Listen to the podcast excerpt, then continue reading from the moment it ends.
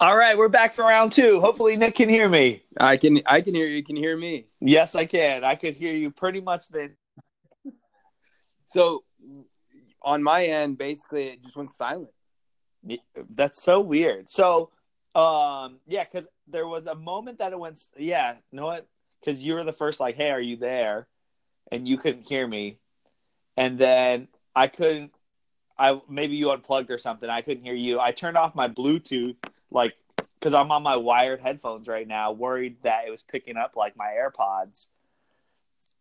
I don't know, man. Look, you know, we're recording this on Anchor, and if so, let's just we should just continue, and this can Yeah. be version two. But I would just say that anyone listening, um, anyone else having problems, because Connor and I are trying to do a podcast using Anchor, which promises to be the the second coming of podcasting uh, technology, and it's not working for us.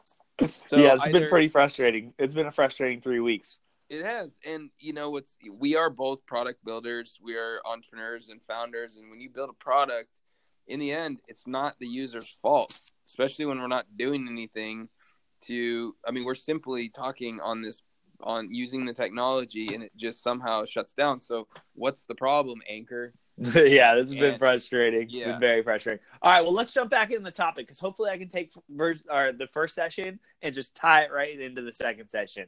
That would be Um, awesome. So my question to you, Connor, is um, recently uh, news has come out that um, Travis Kalanick, who was the one of the original founders of Uber, and you know I, we don't need to rehash all his bad drama in the last couple of years, but long story short, he is now starting a a new venture fund. He um, will be cashing out of Uber for roughly 1.4 billion dollars. That's he's selling like a third of his ownership, something like that, and um, or maybe less.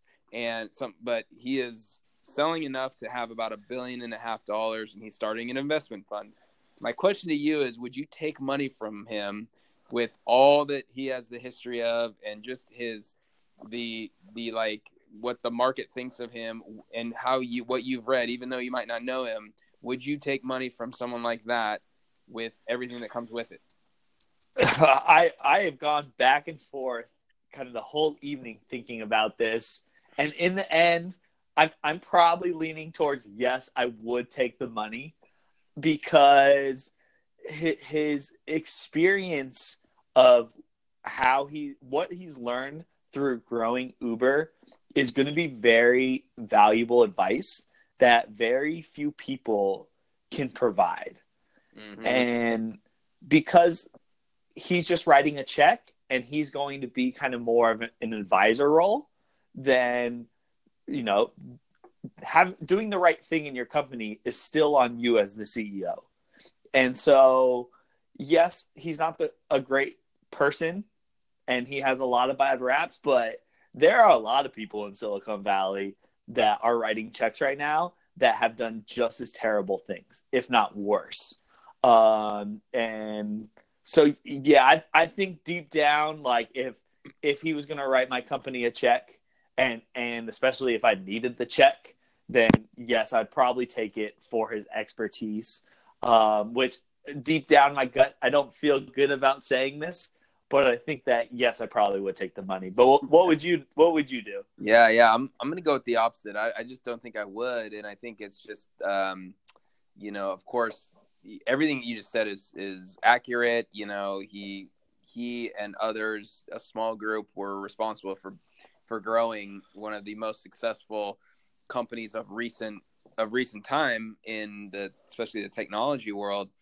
And yet, I just I wouldn't, given that it's a signal that it will repel quite a few others that could possibly want to you know invest in you or be a partner um, i think it's just dude the tide's changing and you know this today's women's international women's day and you know the power and the movement around that and you know basically as doing business with certain individuals that have a history of not appreciating uh, that population it's really going to send a strong signal to a lot of people so i think from that standpoint I just I wouldn't, and you know, um, even though I would you know need it or thinking that you know he has some insights, I think I just wouldn't take the check. Yeah, it's going to be really interesting to see. I mean, there there are I think plenty of people in in the valley who are just going to take the money. Uh, yeah. But but yeah, what kind of role? So there's no doubt he's going to write checks. He's got too much money. Um, I I uh, I don't know if this is all his personal money or if it's coming from other places, but I mean he's going to deploy that money, no doubt, and it'll be very interesting to see kind of what that does for his startups' reputations that join him. Oh yeah, yeah. It's it's an interesting. Yeah, it sounds like it's all it's all his right now. It might end up being more, uh, but um, for sure he's gonna write checks, and for sure he's, you know, I'm sure he'll. There's enough money there that one will be a nice bet with some company, and he'll probably do well. But yes, um, you know, it's just a matter of, you know, in the end. I totally agree with you that he has insight, um, but I think in today's world, it's it's not only who you are and what you do, but it's like who's associated with you and who's behind your company. Um, people will make a judgment on that. So. Oh yeah, you make very valid points. Very valid points. Uh, so speaking of giving things away, I guess he's not really giving things away. Uh, but I ate at this restaurant in South Lake Union the this last week, and it was called Venison Pho and Grill. It's on the edge of Westlake, like just south of Whole Foods, mm-hmm. and um, they they have this random acts of kindness program, and they will give you a free bowl of pho in exchange for a random act of kindness. That's cool. And they they won't even ask you about it, right? Like it's it's full honor system, right? Like if you did something nice or you plan to do something nice, you can just ask for a free bowl of pho and they will give it to you. Um, and I thought that was absolutely like in- incredible initiative. And yeah. so after I learned about that, um, I sent a DM to the business owner and some of their managers, and I had a short conversation with them in the store. And these guys just, I think, are thinking about how they are serving the customer, specifically in South Lake Union, in in a different way. They're also in Kent, and right? They they really understand that you don't make that much money on a customer until the second, third, fourth, fifth time right. the customer shows up. So for them to give away a free bowl of pho, maybe they charge eight dollars for the bowl of pho. It, it, let's just say it probably cost them two dollars in total product. Um, that doesn't include the overhead of the employees and everything, but two dollars to make the pho, and they will just eat that two dollars kind of as a marketing expense because they believe in their product and they hope that if someone enjoys the time there, they will actually come there and buy a second and a third and a fourth bowl and bring their teammates in, their friends, their family, uh, whoever it is, which will spend even more money. And I just like fell in love with this business. Um, and I thought the food was really good. It's all sustainability focused. And so I just kind of want to know, Nick, what is your idea? Uh, it, maybe I'm not sure if you have any experience. It's just the idea of giving away free food to this first time customer. And do you think that's a good idea, or do you think people are going to abuse something like this? If there was a way to track accurately the um, first first customer experience versus every other repeat experience, I think it's an incredible thought. Because think about this for a second the whole old school like you know um, the uh, loyalty programs of 10 you know after 10 stamps you get one free. Well yep. dude, like freaking 10 visits that's so many. But it's also what where you're it's this is reversing the equation and saying hey we know that you've never tried our food before. We believe it in so much that we want to give you a free first try because we know you will come back if you like it and we know that you would be a normal customer. And it's an interesting it's essentially utilizing marketing spend in just a different way. And i think i actually think it's genius. And you give people when they're most skeptical you give them the easiest way to test your food.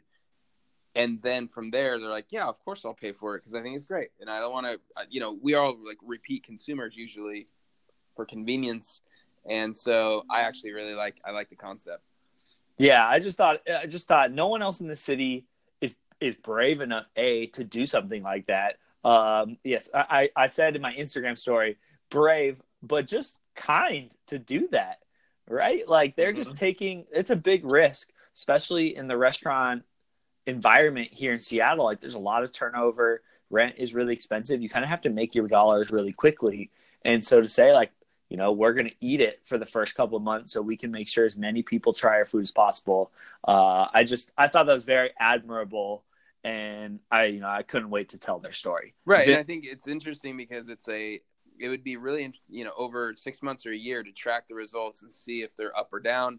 And um, you know there's not it's not so easy to do a b testing in these environments but dude my gut feeling is they actually come out with a more successful business uh, if it's able to be tracked appropriately, and so you're not, you know, random people aren't coming in or people aren't coming in for the third and fourth time with a new server saying it is my first time. Yes, you know that would be the only, you know, if there's a way to uh, track that, I think that's a successful plan. Yeah, and I there'll be a few people who abuse it, of course, but hopefully people don't. Um, yeah. All right, so man, this this kind of falls into uh, the next thing, which um, I'll tell you right now, man. I with Founders Live, if people are listening to this and they don't know what it is, just Google Founders Live and check it out. But uh, if you go to founderslive.com, you'll start to understand what we're doing. But we hold events in various cities around the country, in the world, actually. And you know, I was down in Portland um, recently for an event there and we our events have they're basically pitch competitions. And so early stage startups we we choose up to five to um, compete basically. And they have 99 second pitches with four minutes of q&a with the audience. We cycle through the five presenters. And then in the end the crowd votes on which one they thought was the best pitch of the night. And a company called AllGo won the event in portland and AllGo So their website is Can We All Go? And basically, it's Yelp for fat people. And that's when she stood up. Her opening statement of her pitch was Hi, we're AllGo We are Yelp for fat people. And we are building a, a platform and a community so that people of large size can actually essentially find out about the places that they're going to go to to hold meetings or go to a restaurant or whatnot can they actually go and feel comfortable? And i'm telling you man this woman had so much courage to get up on stage and pitch her idea basically building a system that people of large size and i'm talking about dude she was like tremendously overweight. Yeah. But, but she is an incredible person dude. And um, she won and wow, how how amazing is that? And it, dude, she is. I guarantee they're going to be successful. They are going. She is going to leverage this this power of people that, dude, as me and you don't know. They they struggle and they struggle big time. They don't even they don't feel comfortable going to a coffee shop if they don't know that there's a place that they can actually fit in.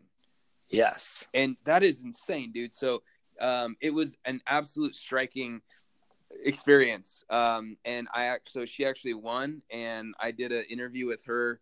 I, I actually recorded a Founders Live Conversations interview with her the next day, and we talked a lot about this and how she's gone through this change and just totally has strength to go th- and change the world.